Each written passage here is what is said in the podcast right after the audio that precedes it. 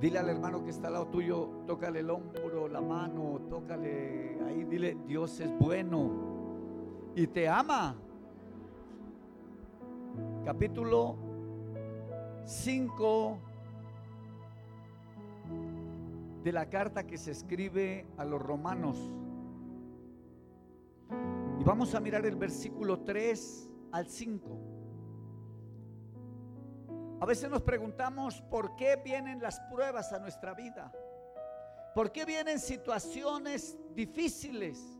Y como que eso nos quiere hacer perder nuestra fe.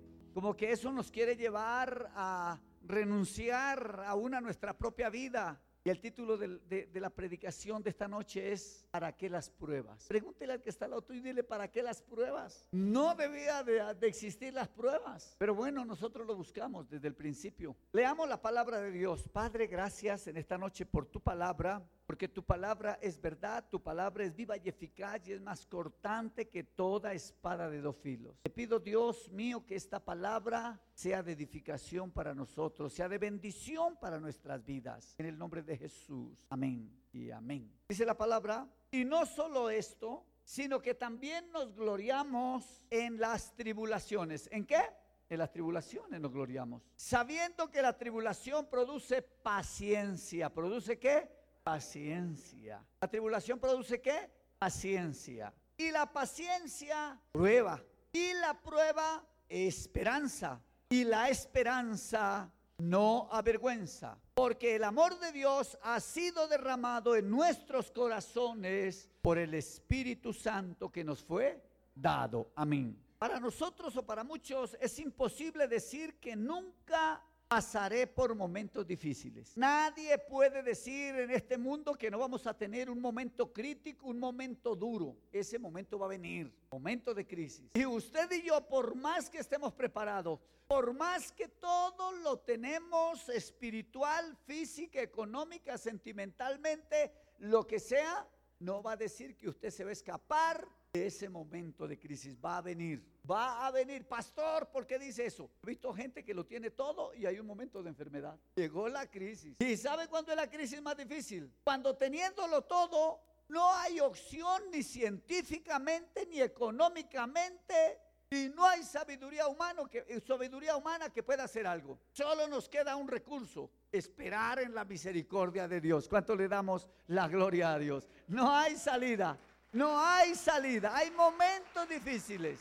Ahora, nadie está excluido de vivir momentos donde las dificultades parecieran que nos aniquilaran por completo. Hay momentos donde viene esa, esa crisis tan dura, ese cataclismo tan poderoso, ese sismo tan violento que usted y yo decimos, hasta aquí llegamos, se acabó todo. Ahora, como dice por ahí alguien, ¿quién podrá defendernos? Y dura esa situación para una persona que no camina con Dios, porque de verdad no va a tener defensa, no va a tener quien lo auxilie. Pero es diferente para aquella persona que ha conocido a Dios, es diferente para aquella vida que conoce del amor de Jesucristo, que sabe que aunque venga la crisis, que aunque venga la prueba, hay esperanza, hay un momento de suspiro, hay un momento donde levantamos nuestra mirada y le decimos, Señor, sálvanos que perecemos viene ese momento. Pero la crisis llega. Esta palabra de tribulación se refiere a toda clase de pruebas, a todas. Hay pruebas físicas cuando nos enfermamos. Y usted diría, pero si yo hago ejercicio, como sanamente, voy periódicamente al médico,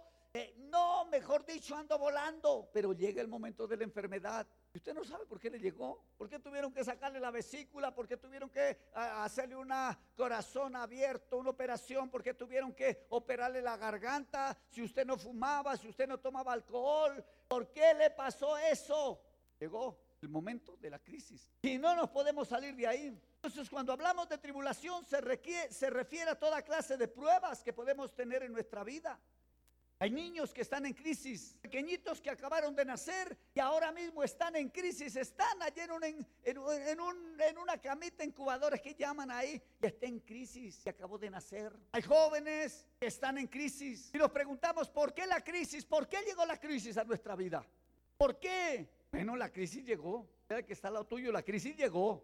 Y todos no la encontramos. Crisis económicas. Cualquier cantidad de personas en este momento podemos estar pasando por crisis económica. Y como que trabajamos y como que nos movemos y como que buscamos, pero no aparece por ningún lado la salida. ¿Y qué hacemos? ¿Para dónde corremos? Pedimos prestado, buscamos allá al banco y el banco dice, negado, usted no tiene crédito. Usted está aquí reportado, tiene un poco de XXX. Usted no sabe qué hacer. Llega la crisis. Extendemos la mano al hombre y nos equivocamos, porque ahí no está la solución, ahí no está la solución. Hay momentos de tristeza, entramos en crisis, como que todos me abandonaron y entonces nos viene la depre y nos encerramos y queremos que nadie nos hable y lloramos y decimos, ¿por qué a mí? ¿Por qué me tocó nacer en este país? ¿Por qué? ¿Por qué en esta familia? ¿Por qué no nací en una familia de ricos? Y entonces viene la depresión, viene la tristeza. ¿A dónde corremos? Nos sentimos perseguidos, nos sentimos solos. Bueno, pues el Señor habló de pruebas. Él lo dijo claro. Cuando está caminando con sus discípulos le dice, en el mundo vas a tener aflicciones. En el mundo vas a tener qué? Aflicciones. Esas aflicciones son esos momentos difíciles, difíciles. Trabajaba en alguna empresa, escolta del dueño de esa empresa y sabe algo que me impactó es que un día llegué a su apartamento. Yo era el único que podía entrar a primera hora, nadie más podía entrar. Todos los demás empleados entraban conmigo, pues por cuestiones de seguridad. Y sabe, cuando entré, lo encontré en la sala llorando y yo me le dije a él y, le dije, dije, jefe, ¿qué le pasa? ¿Enfermo? ¿Qué? El hombre lloraba como un niño. Tenía todo. Yo me fui a pensar, pero este hombre, ¿por qué llora? Tiene dinero, carros, el que quiera allá abajo, parqueados, propiedades, las que quiera, las tiene. Hasta una pinta súper. Pero estaba llorando. Había tristeza en su vida. ¿Sí ve? Había tristeza. Ese día pude hablarle del amor de Dios. En su depresión, en su tristeza, en su soledad. Se había casado con una mujer muy bonita había sido reina en su departamento, que había quedado como de tercera en Colombia, o sea que era una buena mujer físicamente, pero estaba triste, estaba triste. Yo me imagino si le entra la depresión a mi esposa por mí, un muchacho feo, pues sí que va a llorar más.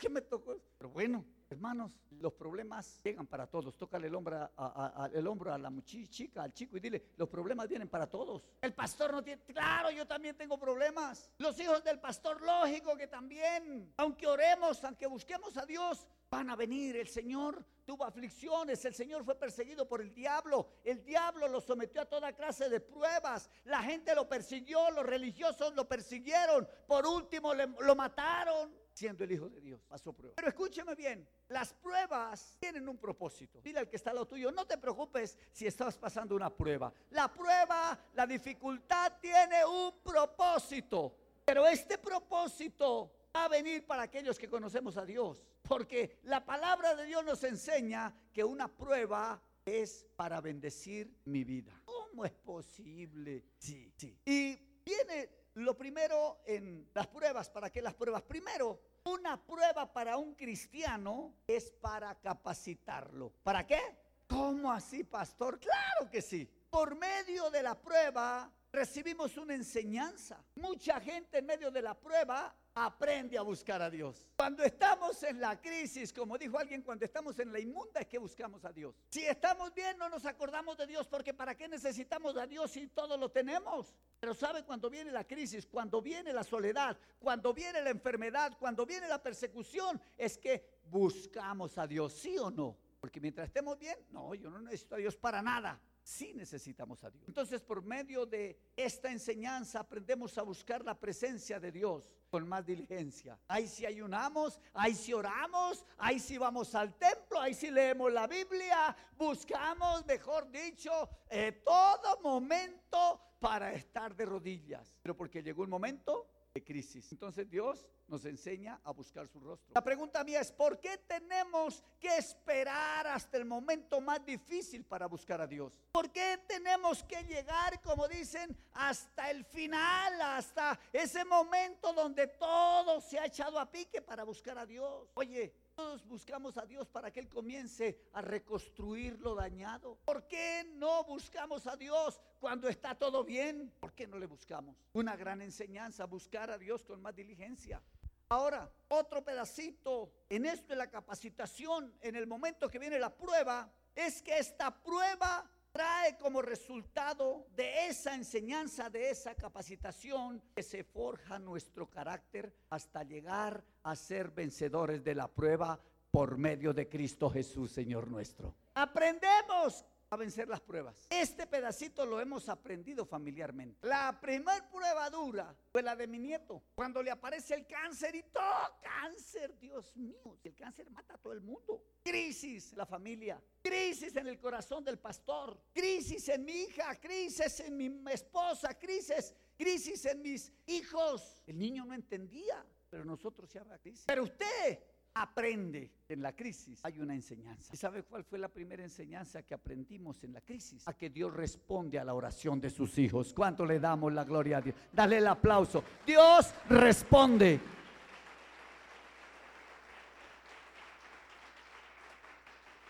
Dios responde. Y aprendimos que en medio de la dificultad Dios está ahí cuidándonos. Es una enseñanza. La primera enseñanza es saber que Dios está con nosotros en medio de los problemas. Dile al hermano, Dios está con nosotros en medio de los problemas. Si usted está andando sin Dios, ahí sí no sé. Ahí si no me pregunte, yo solo sé que el que camina con Dios no está solo, que Dios está con él, que él lo dijo, si usted está conmigo yo no te dejaré ni te desampararé, contigo estaré en la angustia. Como resultado entonces de esta capacitación es forjar, nuestro carácter. Cuando ya vino el segundo paso difícil, que fue la enfermedad de mi hija, ya teníamos más tranquilidad. Ya sabíamos que Dios tenía la respuesta. Y lo primero que hicimos fue buscar la presencia de Dios. Y muchos de ustedes fueron testigos de eso. Esperen en Dios, confíen en Él y Él lo hará. Él lo hace. Y todo lo que ha venido sucediendo. Hay una escuela en cada prueba. Primero, nos capacita y en esa capacitación forma nuestro carácter. Cuando nuestro carácter es formado por Dios, ya las cosas las recibimos de otra manera. Es diferente. La persona que no tiene forjado el carácter por Dios, en el momento de la prueba, ¿sabe qué pasa? Se desespera, se enloca, toma decisiones negativas, hasta se quitan la vida. Pero la persona que tiene un carácter formado por Dios sabe que Dios está ahí con él, que va a esperar en él y que todas las cosas que vienen a lo que amamos al Señor, a los que amamos al Señor, nos ayudarán a bien. ¿Cuánto le damos la gloria a Dios? Eso es lo que pasa.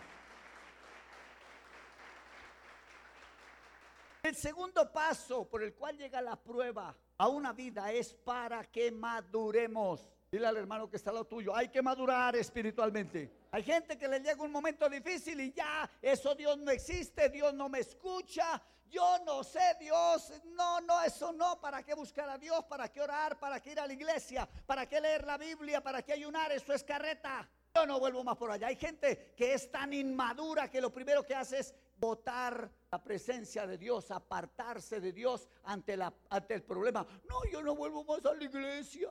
No, yo ya no oro. Le falta madurez. Y a veces nuestra madurez nos llega a garrotazos. El Señor dice siempre, hijo, ¿cómo quiere que te llame? ¿Con amor o con vara? Hermana, présteme la varita que tengo yo ahí allá, allá colgadita, allá hay una vara colgada. A usted le toca escoger, a mí me toca escoger cómo quiere que Dios te llame. Al principio me creía el chacho, el Superman. Y entonces, como yo andaba armado, decía, yo no necesito de Dios. Y Dios un día me llamó con vara. Es sencillo, con vara. Y la vara de Dios es especial. Dile al hermano, la vara de Dios es especial. ¿Alguno quiere que yo le dé con esta vara? Permítame darle tres. Óyeme, como yo me creía tan inteligente y le decía al que me hablaba, yo no necesito de Dios, estoy joven. Eso es para los viejos. Entonces Dios, como dicen en alguna parte de Colombia, Dios me sacudió el polvo con su vara. ¿Y sabe qué? Caía una clínica muriendo. 15 días y de mal en peor. De 65 kilos estaba ya en 48. Y para atrás, para abajo.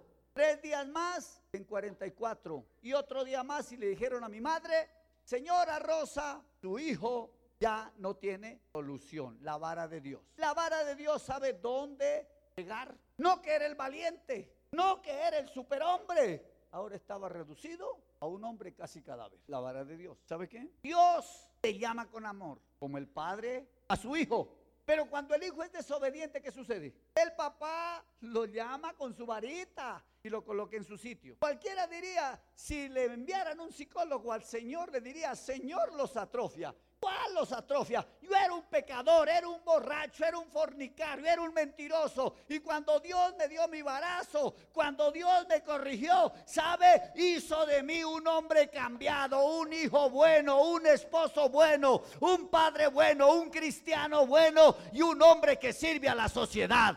Eso hace la vara de Dios. Corrige, transforma. ¿Cuánto le damos la gloria a Dios? Para que maduremos. Dile al hermano, para que maduremos. La madurez se refiere al pleno desarrollo de nuestras vidas, de nosotros. Es alguien que tiene juicio, que ya no es loco, que se la pasa brincando de un lado para otro, que no sirve para nada, no echa raíces. La persona que tiene juicio se centra, se afirma y crece. La persona que adquiere madurez es una persona que es prudente. ¿Es qué? Prudente. Qué falta de prudencia. En muchos, y aún no importa que seamos viejos, cuando maduramos somos sensatos. Y sabe esa persona que ha madurado, disfruta de todas las cosas que suceden. Y tiene la capacidad para afrontar su responsabilidad en todos los aspectos. Acepta sus errores, pero también acepta sus aciertos. Una persona que tiene madurez. Es lo que el apóstol Pablo está enseñando en esta parte de la Biblia. ¿Cuántas personas necesitamos madurar? Ay, hermano, hay gente madura. Aún la casa, 20 años de casa y todavía inmaduros. ¿Aló? Viejos como yo y todavía inmaduros. Es tremendo. El tercer paso para que las pruebas es que a través de la prueba recibimos algo. Somos renovados. ¿Somos qué? Renovados. Renovados. Renovados. A veces necesitamos ser renovados, cambiados, transformados. Ahora, a través de la prueba nos transformamos en alguien nuevo. Yo estaba diciendo que tuve que llegar a una clínica a punto de morir. Tuve que llegar hasta el filo, como dicen, del abismo, para que Dios me renovara, para que Dios me transformara. Cuando lo acepté, cuando le dije, Jesús, ven a mi corazón, cambia mi vida. Mucha gente necesita ser transformada. ¿Por qué esperar hasta llegar al final? ¿Por qué tener que llegar allá? Mire, la experiencia que pasé yo, no quiero que tú la pases. ¿Qué necesidad tienes de llegar a un hospital? ¿Qué necesidad tienes de vivir todo lo que yo viví que no sirve. Alguien me decía, ay, no es que yo quiero vivir la vida. Y le dije yo a esa persona, ¿qué es vivir la vida? ¿Ser un borracho? ¿Ser un grosero que de pronto por ahí una noche de esta se va a ganar es un balazo por allí en la calle? ¿Eso es vivir la vida? Malgastar las bendiciones que Dios te da, el dinero que Dios te da, abandonar tu hogar, tener en miseria a tus hijos, ¿eso es vivir la vida? apartarse de tus padres en vez de ser bendición en tu casa, eso no es vivir la vida, eso es vivir infelizmente buscando en las miserias del mundo, en la lavaza del alcohol o de la marihuana, felicidad, buscando en los brazos de un hombre o de una mujer que se entrega por un placer efímero, pasajero, temporal. Eso no es vivir la vida, buscando ganarse una enfermedad por ahí ¿Sabe cuándo comencé a vivir la vida? Cuando Cristo vino a mi corazón y me hizo nueva criatura. Eso se llama ser renovados. Esto es volver al estado original. Nosotros perdimos el estado original cuando pecamos. Nosotros nacemos inocentes, santos, sin pecado cuando nacemos. Pero ¿qué pasa? En el caminar de los días nos volvemos pecadores, perdemos nuestro estado de santidad y Dios a través de Jesucristo quiere cambiar tu vida, quiere transformarte y llevarte de nuevo a su estado original. Solamente a través de Cristo podemos alcanzar esto. Le pregunto uno a la gente, no, pero usted necesita a Cristo. No, yo voy bien así. ¿Para dónde? Al infierno. No, el infierno no existe. Pues siga caminando así y al final de tus días me lo contarás. Volver al estado original. Ahora, cuando hablamos de ser renovados, es restablecer algo que se ha perdido. Perdimos la comunión con Dios. Perdimos la presencia de Dios por causa de nuestro pecado. Tenemos que volver a tomarla. Tenemos que volver a tener comunión con Dios. Por eso Dios a través del profeta le dice a su pueblo, oye, ven, venga de nuevo a mí, estemos a cuentas, ven, arreglemos. Si tu pecado fuere rojo como la sangre, yo lo voy a hacer blanco como la nieve. Ven, estemos a cuentas. Yo te pregunto, ¿por qué huyes de Dios? ¿Por qué andas caminando lejos de Dios? ¿Por qué nos gusta vivir separados de Dios? ¿Qué nos ofrece el pecado? La Biblia dice que lo único que ofrece el pecado es la muerte. Y cuando habla de muerte, esté hablando de la separación de Dios, porque está escrito ahí en el mismo libro de Romanos que la paga del pecado es muerte. Pero oye bien, cuando tú retornas a Dios, cuando tú vienes a Dios, cuando entregas su vida a Jesucristo, dice entonces el regalo de Dios a través de Cristo es la vida eterna.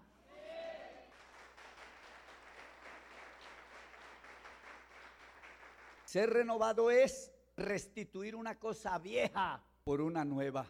¿Se acuerda cuando llegó el sacerdote Nicodemo? Le dice al Señor Jesús, ay Señor, maestro, ¿qué debo de hacer para ser salvo? ¿Qué le dijo el Señor Jesús? Necesitas nacer de nuevo. No era nacer del vientre de la mamá como él estaba pensando. ¿Qué dijo? ¿Tengo que volver a entrar al vientre de mi madre siendo viejo? Dijo, no, Señor, necesita nacer del agua. ¿Sabe cuál es el agua? Jesús. Él dijo, yo soy el agua de vida y el que a mí viene no tendrá sed jamás. Y del Espíritu Santo necesita nacer espiritualmente, no físicamente. Eso se llama restituir una cosa vieja por una nueva. La Biblia dice que en Cristo somos hechos nuevas criaturas para la gloria de Dios. Dile al hermano que está al lado tuyo, a la persona, dice, si tú recibes a Cristo como tu Salvador, si tú caminas con Cristo, usted va a ser una criatura nueva para la gloria de Dios. Dale el aplauso al Señor.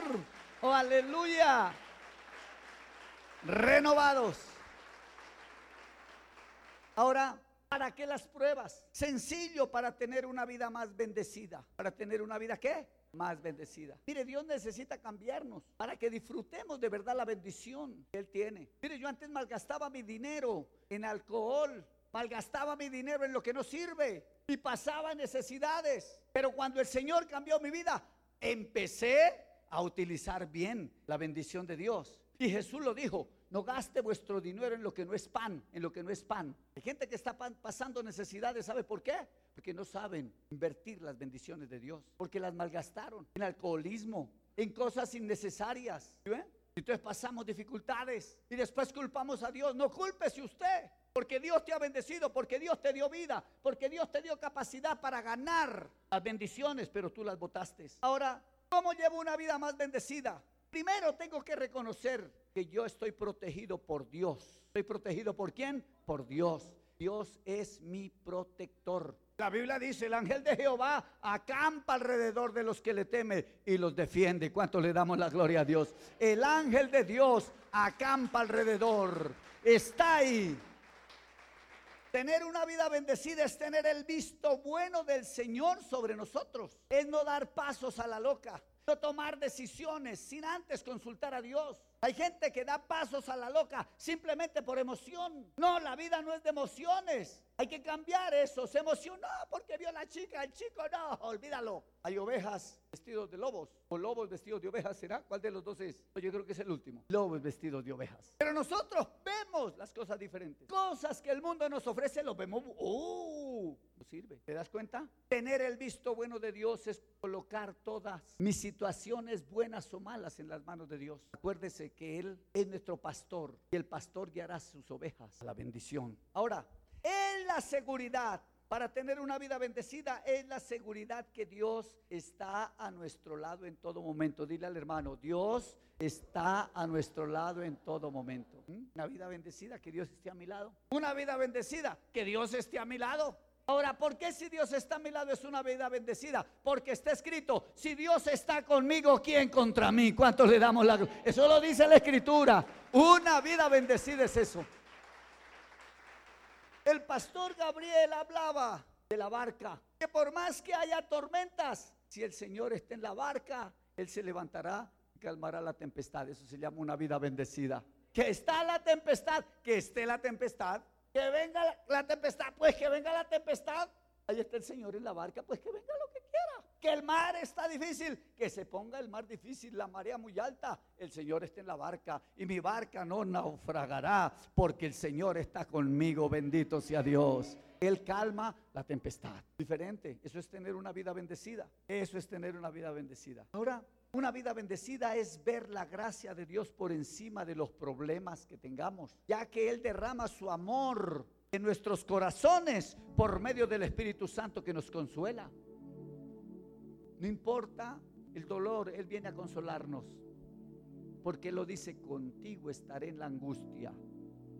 Yo no te dejaré ni te desampararé. Óyeme. Hermanos, todas las pruebas que Dios coloca, el propósito final es acercarnos a Cristo nuestro Señor y Salvador.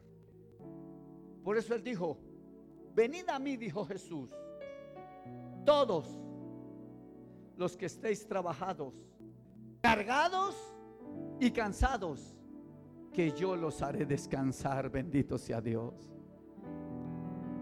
Dale el aplauso al Señor, dile Señor, quiero el descanso para mi vida. Oh, aleluya. Escúcheme.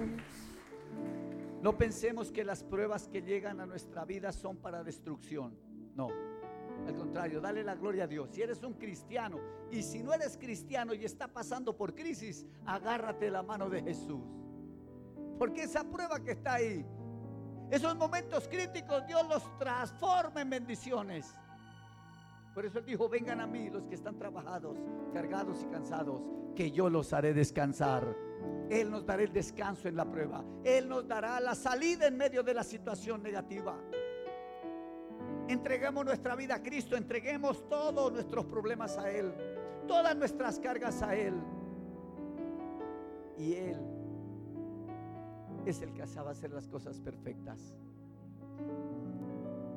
Eso no es para destrucción. ¿Se acuerda cuando lo llevaron porque había muerto alguien? Y el Señor le voltea a mirar a esa persona y le dice, no te preocupes, eso no es para muerte, es para la gloria de Dios. Esa prueba no es para muerte, es para la gloria de Dios. Y cuando hablamos de la gloria de Dios, estamos hablando que Dios tiene la respuesta y te dará la salida. Y tú pasarás por, sí, por encima y llegarás al otro lado. Es la diferencia. Escúcheme. Entonces en la prueba somos capacitados. ¿Somos qué? Porque aprendemos. De cada situación difícil aprendemos. ¿Para qué las pruebas? Para adquirir madurez en nuestra vida. Eso nos fortalece. Eso nos fortalece.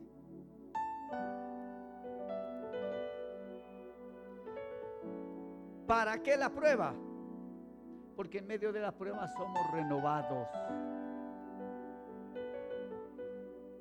¿Y para qué la prueba? Para adquirir sabiduría. Al final sabemos cómo actuar. Cuando adquirimos la sabiduría, entonces es cuando somos bendecidos por Dios. Escúcheme lo que dijo Pablo.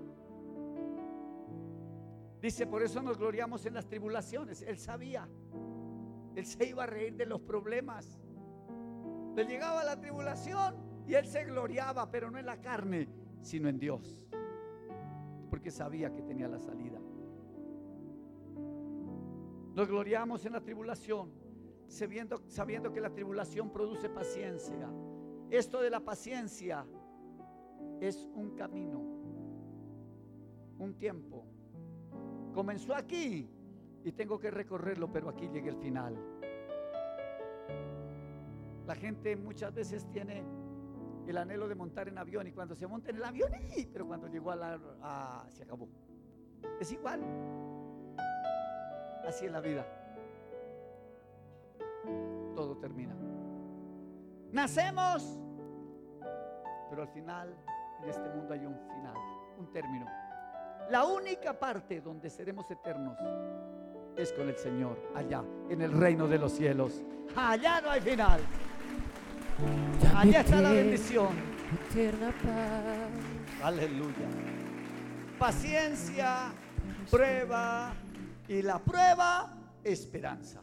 Quiero decirle, no importa tu problema. En Cristo tenemos esperanza. No importa la enfermedad.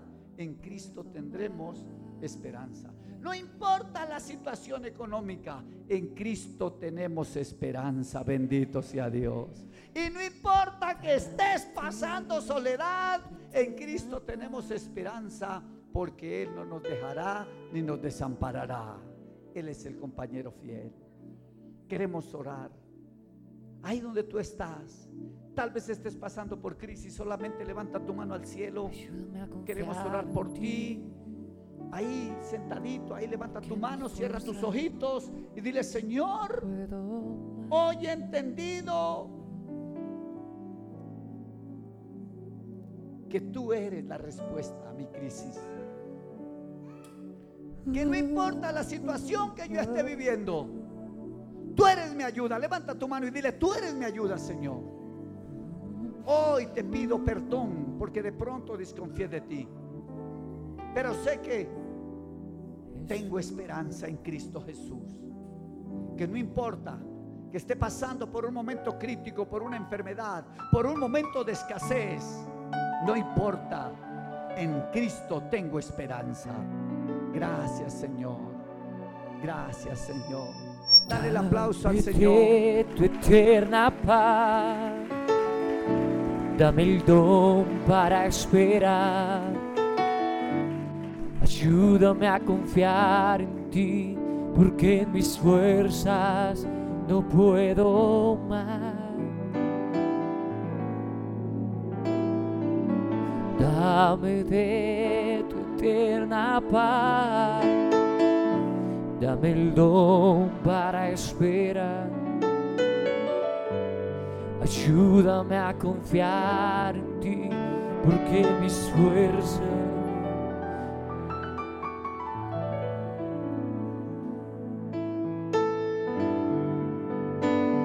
Tú eres mi sustento.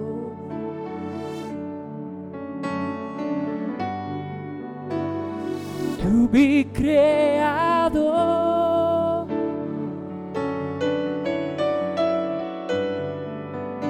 Y la última palabra la tienes tú.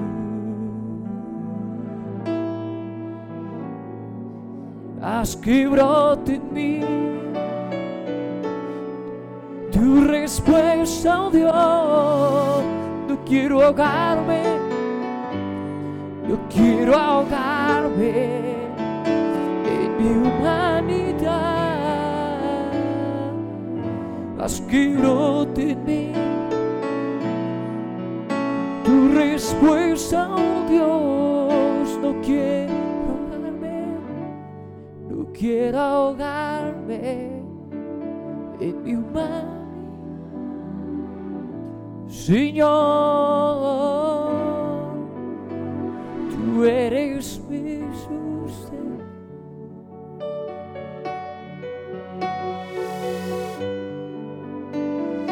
Tú mi creador.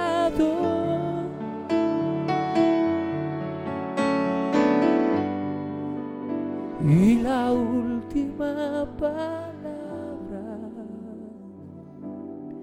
la tiene.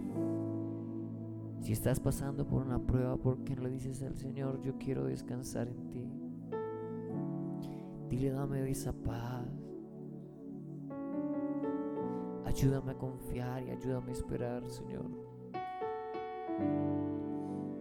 Dile, Espíritu Santo, pon en esta noche, este día, tu paz que sobrepasa todo entendimiento.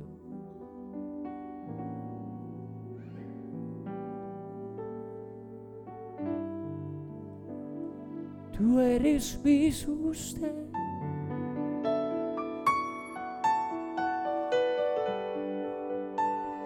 Tú.